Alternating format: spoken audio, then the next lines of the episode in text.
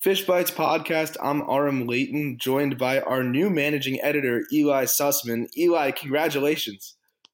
Thanks, bud. It's been, I guess, a few months in the making, really. Um, most of this season, just watching over things while the powers that be just decided, you know, how exactly we want to run the site moving forward. And uh, I'm going to bring a little swagger to the site that maybe it didn't have as a University of Miami guy. Um, but it's going to be a lot of the same stuff that people have loved already about Fish Stripes. And you and everybody else that's been on the staff is going to be a big part of it. And I mean, that shows a hell of a week to like take over with the draft coming up, 25th anniversary after that, trade deadline not far away. So we're going to be busy. And there's a whole lot to cover on this podcast. But thanks a lot. And uh, it's going to be a lot of fun. Well, the site could not be in better hands, and it really is an exciting time to be covering baseball, and specifically Marlins baseball. We have the draft tomorrow. We have a lot of prospect development going on right now. It's almost like things going around on around the team are more exciting than the team actually playing in the major leagues. But let's hop into the draft a little bit.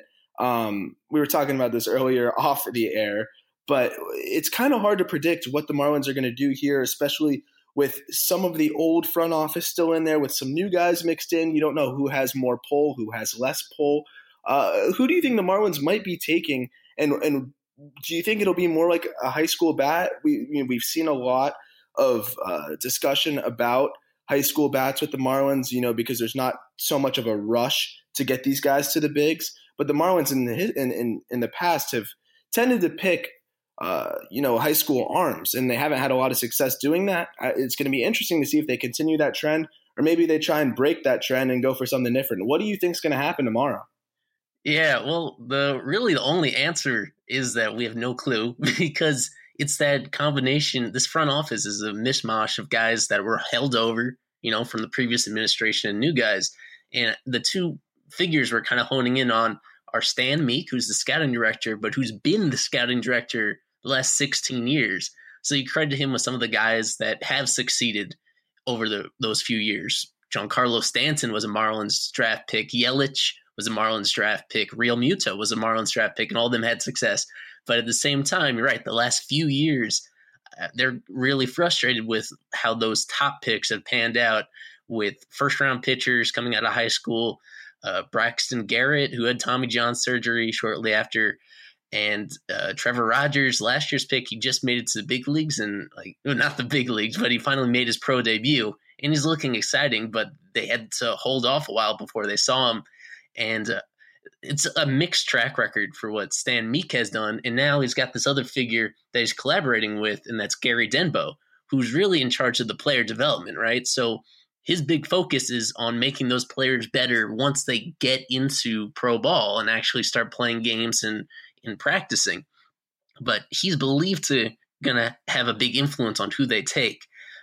I mean, just generally speaking, you would think that the high school player is more likely than a college guy um, because of what you mentioned, because they're probably a few years away from being a decent major league team and maybe a few more after that from being like a real contender. So you're not worried about rushing any of these players right now or even in the near future all the way through the system. You want to go for the guy that has a big upside. And as frustrating as it might be, you might even want to reach for a guy that has a college commit. And maybe he's not even going to sign with you, but you want to take a shot at convincing him not to go to school because that's where you're going to get uh, a lot of the high upside guys is coming straight out of high school and trying to convince them not to go to college, tr- trying to convince them to get started right away. Um, so a few individuals they've been attached to. I guess mo- the most loud uh, connection is with Triston Casas, who Casas, who's that local player out of American Heritage, that huge slugger that you've played against a few years ago.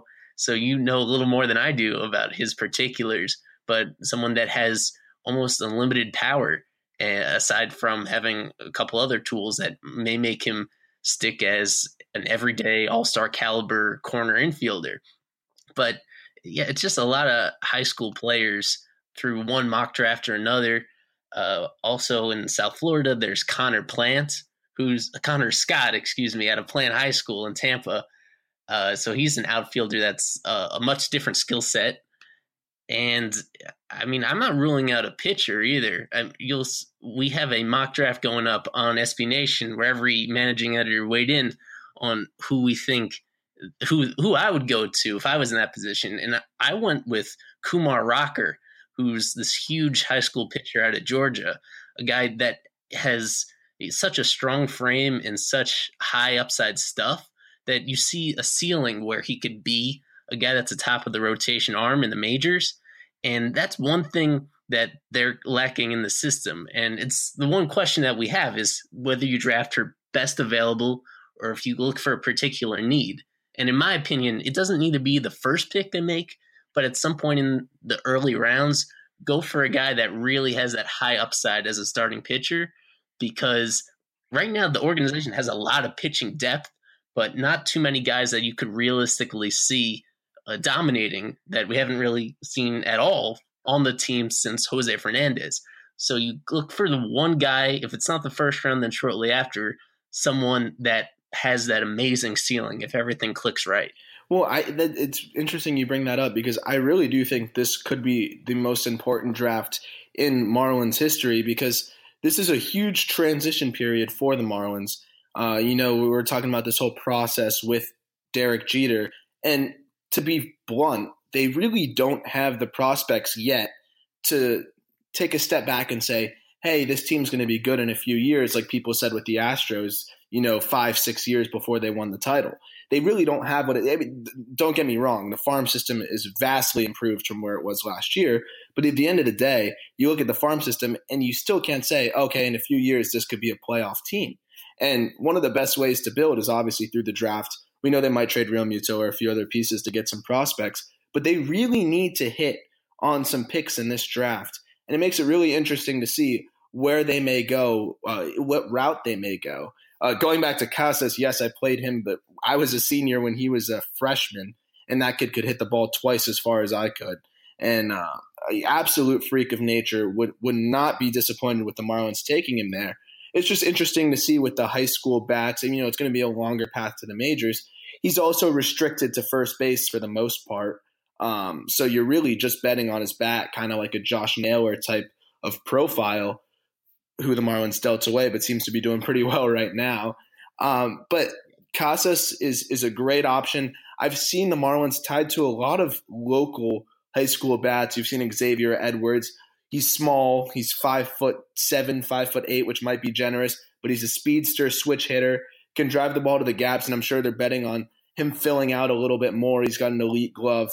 Uh, but for me, I wouldn't mind seeing the Marlins in the first couple rounds take a shortstop because yeah, Miguel Rojas has done a great job, but I don't think you could look at Miguel Rojas and say, "Hey, he is the shortstop of the future." I think he's a shortstopper right now, and he's doing a great job, and he's holding his own. But it's been a while since the Marlins have had a shortstop where you, have been excited about him and say, "Okay, that guy could be our shortstop for the next ten years." Uh, so I'd really like to see the Marlins draft a shortstop. We're seeing the MLB kind of turn into a, a league where the middle infielders hit for some power. You know, you see shortstops and, and second basemen like Altuve. You're looking at shortstops all over like Lindor, Seager, all these guys that are hitting for power up the middle infield position, and and that's kind of something you need. And the Marlins have a lot of power to be desired in the middle infield, so it'll be interesting to see what what route they go there. Um, as for an arm, they could always use more arms, but they they do have a, a, a good amount of pitchers that are pitching pretty well in the minors right now, as we look at Trevor Rogers has looked pretty good in, in, in his brief couple outings uh, in his debut. Also, you have Trevor Richards who keeps just churning out quality start after quality start. Zach Gallen, who came over in the Cardinals trade, has looked really good. And of course, Sandy Alcantara, who also came in the Cardinals trade, and the Marlins' most highly touted prospect, who just jumped a little bit in the latest Baseball America Top 100 has looked phenomenal, and it's uh, most fans are just eager for him to get called up. You know, they're waiting to see what he can do at the major league level, and I think it could be any day now. I'd like to hear what you think about that, but I think Alcantara is as ready as he's going to get. I know control was a big issue for him. He seemed to show that he can. Uh, you know, settle down, and he seemed to show a, a good amount of control. It's still a little bit of an issue, but at the end of the day, I think he's proven that he's ready to pitch in the bigs. Yeah, real quick, I'm going to walk back to what you said about shortstops because that was a really good point. That in the farm system right now, they're just not a lot of guys whatsoever that you're excited about that you believe can actually stick at shortstop. So I was talking to a scout this past weekend about Jose Devers, who you might remember he's was one of the prospects they got in return for Stanton in that trade, and how a lot of people are fixated on him because one, he's 18 years old and he's already in A ball, which is very unusual and very advanced, but how there's a lot of pressure on him because outside of him, there's not any players whatsoever really that you can feel good about sticking at shortstop and being like a productive all around player. And this guy was kind of blunt with me that he doesn't look, he doesn't really profile as an everyday player in the major leagues. That He's a guy that does have a very interesting glove, and the fact that he's advanced as he is at such a young age is uh, worth noting. But uh, if if he's not even a guy that people are convinced has that potential to be a shortstop in the major leagues, and that's a position they really need to address, and probably in the draft is the best way to do it. Um, but what you were saying about these advanced pitching prospects is that they, I mean, it's such a difficult dance that they have right now where they have all these guys that are knocking on the door in only so many rotation spots and they feel obligated to give rotation spots to the veterans that are already on significant contracts like Chen and Straily. Um, and also the fact that one of the Rule 5 draft picks, Elieser Hernandez, they need to keep him in the major leagues to keep long term control of him. Um, so even if he's not ready, and there's a big question as to whether he's ready or not, because uh, his last start against the Diamondbacks was really discouraging, and he doesn't really miss bats. But for now, he's the guy that gets precedent just because of his situation, just because of how the team acquired him. So I think the easiest choice in the near future is that we're going to see Elieser Hernandez kind of moved into a relief role because that's what you see with a lot of these Rule Five draft picks is they kind of hide you on the roster. They want those future years when they think you could develop into a quality player. But for this first year, it's just a trick to keep him on the roster somehow. He's not a guy that should really take precedent over Sandy, over Trevor Richards, or even over Zach Gallen. All three of those guys have been really consistent for a number of weeks now at AAA. And as you mentioned, the one that has the highest upside of those three at AAA right now is Sandy Alcantara.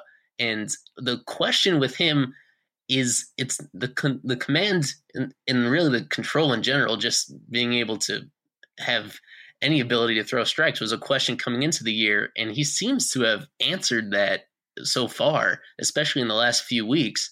Um, the one head scratcher is that he's not striking out as many guys as his stuff would suggest. A really league average strikeout rate for a guy that tops out at 100 miles an hour, and he's even been throwing 100 this year and he's getting results. He's getting a ton of ground balls, but he's looking like a, a different pitcher than the one they thought they acquired. And I mean, that's not a bad problem to have if they still think he could be successful. But he's having somewhat of a confusing year. And so they still have almost four months now to get all these guys some action in the major league rotation. And it's going to come at some point. But it's just a big guessing game to know what the hierarchy is within the Marlins system, right? Because if you have all these guys that are consistent at AAA and they're all getting results, then how do you decide like which of them gets the first crack in the major leagues? Uh, I would still think that Alcantara is going to be the next one up when they have a rotation opening, but it's just a question of whether they're going to how they're going to create. And that that's opening. the interesting part too. Is uh, you know you you bring that up with Alcantara, and that might be one of the reasons why he's not up right now is maybe they want him to figure out how to you know get more swings and misses, and that might be a result of him falling behind in the count. Uh, but you also look at a guy like Jose Ureña, who you would expect to have a high, high strikeout count, you know, day in and day out, and he struggles to miss bats too, and he's an upper 90s fastball. So you really hope that Alcantara can develop his strikeout pitch. I think a, a large part of it is that his changeup is still a work in progress and that's you know the best pitch in baseball. But Jose Ureña, you'd hate to see him go down. You'd hate to see Alcantara go down that Jose Ureña route, where he really struggles to miss bats, and he's dependent on uh, keeping the ball in the yard in, in a pitcher's park. But Alcantara is young. He's got plenty of time to figure it out and figure out how to miss some more bats. I keep wanting to jump ahead, but I still am not completely done with this shortstop discussion because I have seen the Marlins tied to another prep shortstop, Blaze Alexander, out of IMG Academy in uh, you know Central Florida, and he's a shortstop. Really, really athletic kid, can hit for power. He's got a college commitment, and it would probably take a good amount of money to pry him from there. Uh, but he he is a guy that in the second round you could probably steal from that college. But like I was saying before, I don't think you can think of a competitive team in baseball without an elite shortstop. I think that's kind of the you know the the nutshell catcher and shortstop where you really got to build your infield around.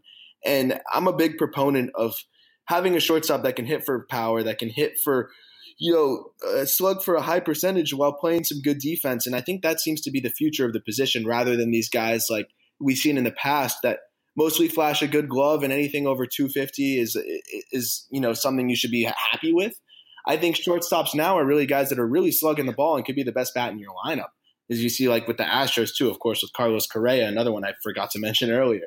But uh, in a nutshell, I would love to see the Marlins get a shortstop in the first three rounds, and in the first round, I, I I'm kind of open. I'd love to see what they do. But as we were talking about, you know, major league pitchers and and minor league pitchers, I, I think it's really frustrating for fans um, to see a guy like Wei Chen pitch day in and day out and really struggle. But at the end of the day, you signed him for eighty million dollars, so you can't really cut him you got to just try and squeeze out whatever value you can get out of him because you're not you're not just going to cut him and you know sever that 20 million dollars a year for nothing. So they're really hoping they can get something out of him, but at the end of the day it's pretty frustrating because he's really not giving the Marlins anything to work with and he's just taking a rotation spot from a young guy that could really be developing and getting some valuable experience. So I, I really feel for Marlins fans when they got to watch Chen go out there every fifth day and get rocked. Uh, you, you, see Dan Straily, he's a little bit up and down. I, he's not as frustrating to watch, eh, but it's tough. It's a tough spot for the Marlins because they have these tough contracts, as we see with Brad Ziegler as well. They left him in the closer role way too long, and finally Barraclough's getting an opportunity to close. But I don't know how, what the Marlins should do. I'm kind of torn on that. Whether they should just cut their losses with these guys, some of these guys like Chen and Ziegler, or try and squeeze out every last penny of value they can get since they already are pretty handcuffed with bad contracts. Yeah, I, I, to me, I thought the Ziegler call is a little bit easier because he's in the last year of his deal. It's already June, and if he's not gonna, he needs he would need to go on an insane stretch to like present himself as a decent reliever at this point. And he has been a little bit unlucky because I took some offense where a lot of frustrated fans clumped him together with Junichi Tazawa, and I don't think that was fair because Tazawa was getting shelled like every single time. And with Ziegler, there has been some bad luck where he's still like a premier ground ball specialist. He still gets a lot of grounders, but at the same time, he that's not a good fit for this team at all because they have Justin Bour, Starlin Castro on together on one side of the infield, and there've been a couple instances just with those two guys where they've struggled with a certain type of play with Ziegler on the mound, and it's ended up costing them several runs. It's a liability. Um, that defense on the right side of the infield, and he's not going to be able to have success really if they're playing every inning and when he's on the mound. But uh, but of course, there's been also just a drop in his skill level too. He's given up as many home runs this year as he has in any full season of his career. So there's obviously some decline there too. And if he's in the last year of his deal, if he's not going to redeem himself into a trade candidate because he's just running out of time and because he's not in a great situation to look good, then to me, it's pretty obvious that it's kind of a time to move on, especially when you have this overflow of arms in the minor leagues. And you see a lot of them as starting pitchers in the future. And that's a good thing to have where there's still a lot of potential for these guys to stick in the rotation. But in the short term, if they're already proving themselves that they're beyond um, AAA competition, then make room any way you can on the active roster and just DFAing Brad Ziegler and uh, eventually it's just going to be releasing him is a way to create that roster spot. With and with Chen, it's more complicated um, I don't think the answer is really that different, but it's more complicated because he has multiple years beyond that. And even though it hurts more to have a guy on a long term overpaid contract, but at the same time, a delusional team will be will you know be unrealistic about what they think that player will be the next few years. When when you have him under control and you desperately don't want to pay every dollar that, then you hold out hope that he's going to turn it around. Um, but I don't think that's realistic because not only do you worry about the performance, which has been so inconsistent this year, you just worry about his injury as well, where he his elbow is still he has a partial tear in his elbow, and that stuff it doesn't heal on its own. It doesn't always snap all together, but it's a predicament where there just doesn't seem to be a realistic path to him regaining any trade value either. So personally, I would look very, very seriously into just cutting their losses with him as well. I don't think that's going to happen, though, at least not during this season, uh, because we've seen that. Um, and this is one of the issues with the new ownership group is that they're very conscious of making a profit, and they're very conscious, really, the next few years of being profitable despite limited revenue. And they're going to hold out hope even against like all the reasonable data. They're going to hold out hope that he well, the frustrating part with with Chen is that you can't even turn him into a lefty specialist. His splits are terrible.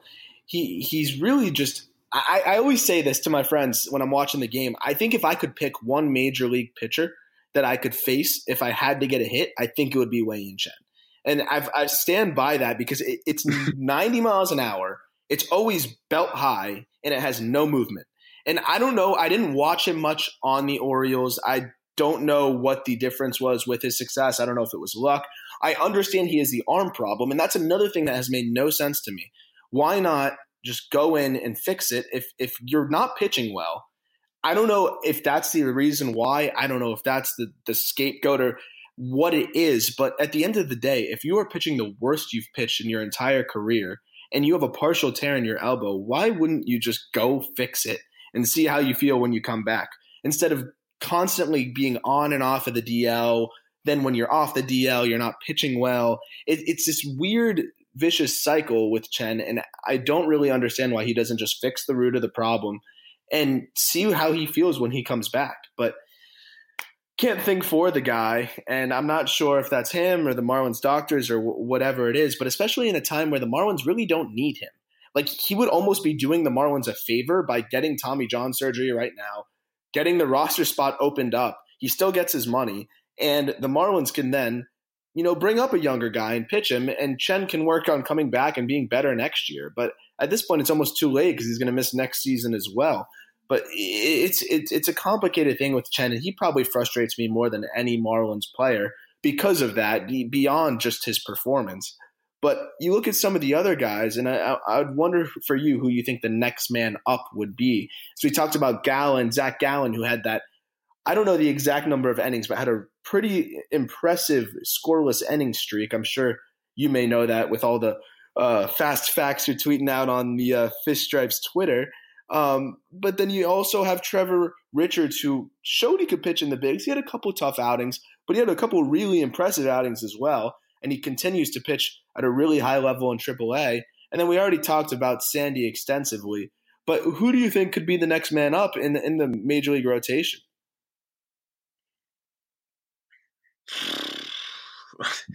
Well, first of all, let me double check. I think all three of them are on the 40 man roster because that's a consideration too, is that being able to bring up somebody without actually changing much with your organization, without having to knock somebody off of the roster to make room for them. And so with with all that, they're on equal footing, right? Where it should be just dictated by um, the team's own evaluation of them. I uh, another consideration is their innings count and what they've done this past year to build up their workload. The fact that Trevor Richards was one of the leaders, actually, both Richards and Gallen were among the leaders in innings pitched in the minor leagues last season. So they're already stretched out to kind of be a starter for pretty much the entire year. Whereas Alcantara was in the Cardinals bullpen for a, a segment of last season, and he wasn't as efficient as he was right now this year. So he didn't work up the same kind of workload that those two other guys did. And so I think that would be a consideration where they want him to work consistently throughout the year, but they don't want to overexert him and they don't want to be in a position where they shut him down before the season is over. So both Gallen and Richards were between 15 and 20 innings of extra work last year than Alcantara has, and that may come into play. Uh, it's hard for me really to obsess over like the order of them because one, we really don't know. The team hasn't really tipped its hand, and the fact is, before the year's over, and really before July is over, they should have multiple openings in the rotation. And one of the weird things is, even though um, Chen and Straily both were on the DL at the start of the year, uh, again, there really haven't been any injuries whatsoever popping up in the rotation at the major league level. We're now going on more than a month of kind of an uninterrupted, healthy rotation. And that seems that's actually a little unusual, right? To actually to go that long not have any one guy, even if it's something really minor or something precautionary. The fact that none of Ureña or Straily or Chen or Elieser Hernandez or who am I missing? Caleb Smith. None of them have had to miss a start. None of them have really had to come out because of an injury concern. I just think naturally you're going to see a couple openings. Um, the, and the, of course, the other way to create one of those openings is with the trade. We've already established that Chen isn't isn't going to have a market, and those guys Hernandez and Caleb Smith have so many years of control remaining that they're really not going to be on the market.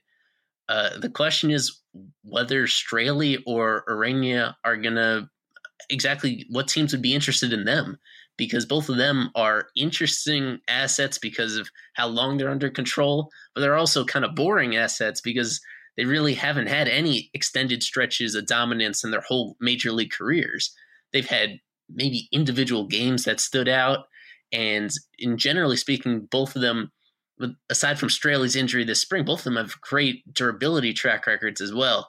So it's going to be curious to see which of those guys go on the market, which of them draws significant interest, and whether the Marlins actually pull off a deal because those aren't salary dumps. Those guys don't have significant commitments. They're still in their arbitration years for several years to go.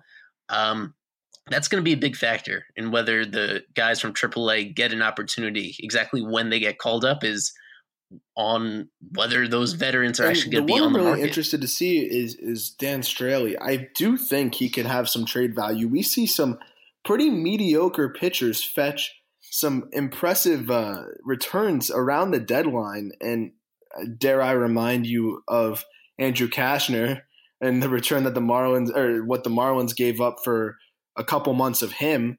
Uh, it kind of makes me think maybe a desperate team that needs an arm could go after Dan Straily. I mean, in six starts, Straily's ERA is at 3.69, and he the, the advanced statistics point to him being a little bit unlucky.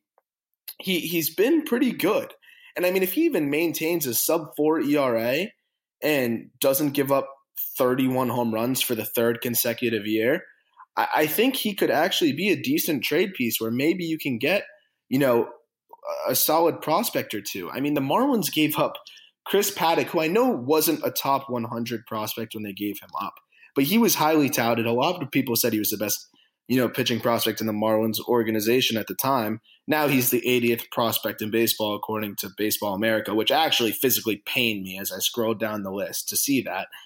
But yeah, the, you know the the Padres got a great return. The, you know that Paddack was was was not part of that trade. That's a correction. That was for Rodney wasn't it? But it, they gave up Naylor, right. who was is actually doing a good job now too, and he was he was the Marlins what number top three prospect or, or top two prospect.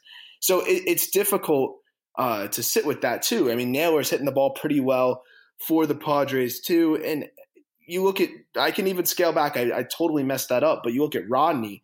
The Marlins gave up a surefire, you know, stud uh, minor league pitcher for Francisco Rodney, who or Fernando Rodney, who's just not good. He was actually atrocious for the Marlins. It wasn't. He wasn't even close.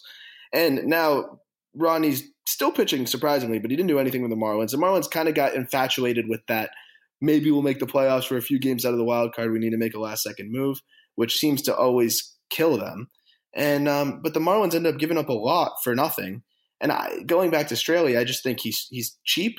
He's decently controllable still. And I'd like to see, I'd like to wonder what team that surprisingly is in contention, like the Angels or something like that, that might give up a decent prospect or two for a back of the rotation arm. I, am not sure what you think the Marlins could potentially fetch for Straily or whether you think his success could continue. Yeah, well, the one detail about Rodney that was that was kind of got washed away because he was so bad after the trade is that he actually had a team option remaining on his contract beyond that season.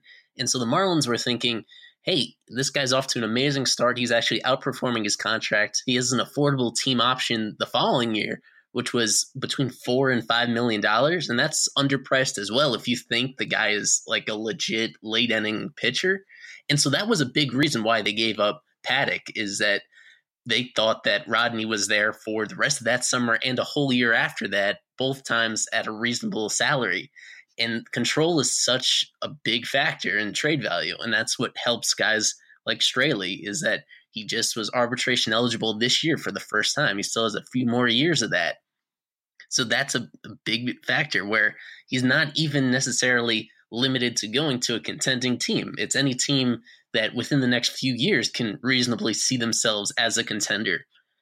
But uh, it's not only about his ability and his control, it's about whether the team acquiring him actually thinks he's an upgrade over what they have. And that's a big question. That's uh, because on this Marlins team at the moment, you'd say, what? He's definitely one of their top three starters, and he's arguably right there with Caleb Smith as and Ureña. It's it's a big mishmash of like mediocrity, but he, he's arguably their their best starting pitcher right now. And that's of course not going to be the case if you look at a really respectable team and exactly where that those acquiring teams think he fits in, that's going to go a long way in determining what kind of prospect or multiple prospects they would give up. Um, a team like the Yankees is one that doesn't really have a whole lot of needs because they've dominated, but the one question mark just going down the stretch for them is holding off the Red Sox, who are also a dominant team, and winning that division because those might be two of the very best teams in baseball and only one of them is even going to win a division. So those teams are in an unusual position where they might acquire a guy not even with the playoffs in mind, but just with the regular season in mind, trying to hold off the other one so that they get they avoid the wild card game and so that they get to host uh, what would probably be the wild card winner in that division series. So he's a guy that I guess if you look at either of those teams, the Red Sox or the Yankees have concerns about the back ends of their rotation that he would be a guy that they would consider bidding against each other to get and just for the regular season, just for part of July or August and September, just to win a few more games that could make the difference in whether those teams actually have a chance to go all the way to the World Series. Uh, the National League is really, I mean, there's going to be a lot of potential destinations in the National League that would be interested in him because you just look at the NL East. As long as the Marlins don't have any reservations about trading inside their own division, you have three teams separating themselves at the top and the Mets hanging around a little bit, where all four of those teams, uh, you don't know exactly what their rotation depth is going to look like come the trade deadline. Maybe the Nationals are an exception to that, where the Nationals, going back a few years now, have been just they've been spoiled with the quality of their starters. But uh, between the Braves and the Phillies and maybe the Mets, in the NL Central, it's kind of a free for all too, with the Cubs being the favorites, but also the Cardinals and the Brewers like looking pretty legit as well. I mean, there's going to be a lot of teams that are buying at the deadline. Uh, again, the question is there's only so much they're going to give up for a guy like Straily if they don't see him as a real difference maker. And especially if they don't see him making impact in the playoffs, if he's just a regular season guy, if he's just a, a workload guy. Uh, so I, in my opinion, I think they should seriously look into making him available. Again, um, as we've been talking about, the big emphasis is getting these guys, these top prospects who are ready for a major league challenge, getting them an opportunity. And trading Straily, uh, assuming is healthy, assuming he he's as um, decent really as he's been so far earlier this year that gets them more talent in the farm system and lets them bring up more talent from the farm system to the majors so that's going to be a guy that they really should be marketing well, yeah, pretty and, heavily. And like we were saying with Cashner, he he never had an ERA below four since 2013, and still fetched what he fetched from the Marlins with. Uh, with any that trade got complicated with you know Castillo going and Rea coming, Colin Rea, and then we gave Rea back, and Castillo came back, and that whole complication. But he, you know, if, if you exclude that, the Marlins still gave up Naylor and Carter Capps for uh, you know Cashner, who's was awful and and never pitched below four a four ERA. So if Straily continues to sit around the mid high threes and he's cheap, affordable, and controllable I think that might be the Marlins' best trade chip other than Realmuto come trade deadline. And it'll, it'll, be interesting to see if any teams need pitching. I think everyone always does need pitching. So that could be a good opportunity for the Fish. Uh, talking, uh, summing it up here at the end, uh, we, of course, we always got to talk about trades because we're just at that point in the Marlins organization. Of course, Realmuto is is uh, the obvious trade chip that the Marlins have been dangling a little bit. They they seem to show no eagerness to trade him with reason. I mean, if people aren't going to, if teams aren't going to match their price tag, there's no reason to give him up. He's one of the most valuable pieces in baseball right now. Um, what do you think Rio Realmuto can fetch, especially after this hot start? And what other pieces do you think the Marlins could potentially dangle come deadline? Yeah, well, I mean, Realmuto has been so encouraging because – I, I, think we mentioned him on the last episode of the podcast how he was off to just a super hot start, and he's really maintaining that. And the fact that it, it actually makes him it's a higher gear than he was able to reach the past couple years. And fans, at least down here, knew all about how great he was overall coming into the year.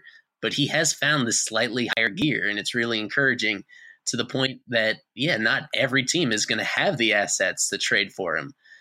And I, the team that they're playing right now is one that that they're finishing series against the Diamondbacks is one that I had mentioned a while ago as a team that had a lot of catchers, but not like a lot of really proven ones.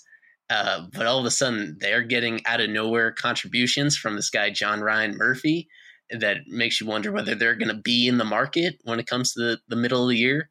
The Nationals were the most obvious connection between with the Marlins for over the offseason and they're winning games even without a whole lot of production from the catcher position. You wonder if that's going to be a priority for them. Uh, again, in what's looking like a really competitive NL East division, you need every advantage possible, and of, they have of, the most high upside prospects imaginable to offer in a trade if they are really willing to go for it in that position. Um, I mean, there's still there's going to be it's not even a question of like having a lot of teams that are involved. It's not so much about a bidding war because it's pretty clear at this point that Realmuto is one of the elites at his position. And there's no reason for the Marlins to settle for anything less than multiple top 100 prospects and one guy from that group being really near the top of the list and a surefire major league contributor. There's no reason to settle for anything less than like a huge haul. And they're probably going to get that as long as just a couple of these teams have an obvious need at the deadline. And provided that they're in these races that are really heating up and they need that small edge. Uh, but aside from him, and of course, uh, dismissing some of those disappointing veterans that we already mentioned, uh, you still look at Starlin Castro and, and wonder what exactly his market would look like. A guy that he's been pretty consistent this year for the Marlins, but consistently what? Consistently just really ordinary, where he's made some high profile errors defensively. And really, until the last few weeks of May, his power wasn't showing up much at all. And that's something that is really critical. If you're going to be an everyday player in the majors, as you mentioned with shortstops, that's now the expectation at pretty much any position is to be able to hit for power. And his has really not been there much this year until recently. And his contract is not as favorable as Realmuto and his team control. So he, he's a guy that uh, I guess they would consider putting on the market, but I don't know exactly where that interest is going to come from in the middle of the year. I'm not sure if teams are convinced that he will definitely make them better. Uh, and then just looking through the pitching staff real quick, we already mentioned touched on Ureña, went more detailed on Straily, and then in the bullpen, Barraclough is a possibility um, because he's just uh, now installed as the closer. He's a guy that still has a few years of control left, but if he's really found this extra gear, um, and he's a guy that just is pretty much unhittable. Just a really special month of May that he's coming off of. They're going to get. Uh, there's teams that are going to be taking him very seriously as a guy that improves the bullpen, that's really affordable long term, and uh, he's a guy that's really grown from when they got him originally in a Steve Cishek trade a few years ago. Um, they should be able to get multiple prospects back for him, assuming that um, assuming that he just keeps doing and what he's, he's doing. He's an interesting candidate for the closer role. Obviously, he was just tabbed the closer, but I, people had been clamoring for him to be the closer even before Ziegler was struggling. And I, I always thought he had closer stuff with that wipeout slider. Uh, his strikeout numbers per nine are astronomical, always over 13 among the league leaders. And he's definitely a trade chip, but at the same time, he's pretty young and he could be that anchor in the bullpen. So it'll be interesting to see what the Marlins decide to do there, especially with guys that started off hot like Tayron Guerrero uh, struggling now, where you, you don't have too much consistency in that bullpen. But it, it should be an, a puzzling but exciting deadline, and it'll be strange to see what might happen. But it'll definitely be a busy time for us and I think the Marlins, in a nutshell, are, are, a little bit of a mess of guys going up and down, kind of experimenting. And I think that's kind of what we expected in, in the sense that they don't really look to win right now. I know Jeter says on television that, yeah, then we're trying to win right now. This is a competitive team and all that. But it's really not a competitive team. They know that. The players know that. Everyone knows that. And it's kind of an experimentation time, which I'm kind of fine with because you get to see who is ready and who's not. And that's why I kind of want to see some of these guys like Chen and Straily go because it really can full go full bore, uh, no pun intended, with this, you know, experimentation time. And we can kind of see who's ready, who's not, who needs more work. And I think guys like Lewis Brinson have kind of had their audition already, and it's time for Brinson to go back down and maybe figure things out a little bit. And bring a guy like Sierra up who's starting to hit the ball better and kind of just shuffle things around and see who's ready and who's not. And maybe the Marlins will buy into that more as the season goes on and as they fall further and further out of contention, as they have the worst record in the National League right now. But it'll be interesting to see what they decide to do as the season goes on. And I guess as trades continue to happen. But wrapping up here, what is your pipeline dream for Realmuto, the team you want him to be traded to? I can tell you right now, mine is the Blue Jays. I know they won't get Vlad Guerrero out of that, but maybe a Bo Bichette, as we were talking about needing a surefire shortstop of the future. I would love Bo Bichette. He's one of my favorite prospects in all of baseball. And I know the Blue Jays have some other impressive prospects that they could tie in with Bichette. What is your pipeline dream for the Marlins if you were to trade Realmuto? I'm going to have to agree with you with the Blue Jays. It was one potential fit that what they were reportedly talking with a few months ago was the Astros. And all of a sudden, that doesn't look like exactly a pressing need for the Astros, who I think Brian McCann is on the disabled list at the moment, but is otherwise having a really decent year. And the fact that their pitching staff has just been out of this world when working with their current catchers. It, it makes you doubt that that's going to happen. But the reason why, I guess, entering the year, the Astros were a team that really appealed to me is because they have those couple guys at the top ends of their farm system that would really that really translate well to the and could be up in the majors real soon, um, both as pitchers and position players. Um, but the way that the season has unfolded and the fact that uh, Toronto, as disappointing a year as they're having, and they've really been struggling. Like they've been playing as badly as the Marlins have been playing over like an entire month stretch. they're they're just starting from like a higher point of contention before they went into this nosedive.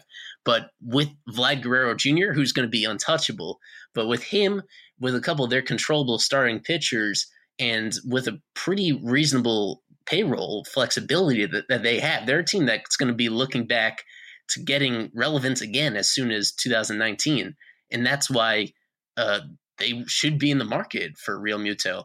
And aside with Bo Bichette, with Cavan Biggio, the son of um, Craig Biggio as well, also in Double A, and knocking on the door with they're, they've built like a really deep farm system that has those headline pieces, and they will be able to like improve the entire outlook of the Marlins farm system at a couple different positions at the same time, and the fit makes a lot of sense uh, where they have a whole nation that's kind of focused on them. It's hard for them to go into a big rebuild, and I don't think they have to go into a re- rebuild just because they're struggling recently when the near future looks so bright. So I, I see a good fit there. Um, and the question is uh, so this would probably be the first major trade with them going back to that infamous salary dump after the 2012 season. And I mean, with a lot of new faces in the Marlins front office, uh, maybe they wouldn't uh, necessarily have any ill will about that big trade that uh, really didn't work out all that well for either team in the long run. And that that kind of thing matters when you're talking about these executives is the personal history um, of what they've done in the past with each other, and uh, you know being able to work well together. So, but I feel like all these years removed from that, and with really what seems to be a pretty clean fit and what could be a fair situation for both sides, I have to agree. I think that's what you're shooting for.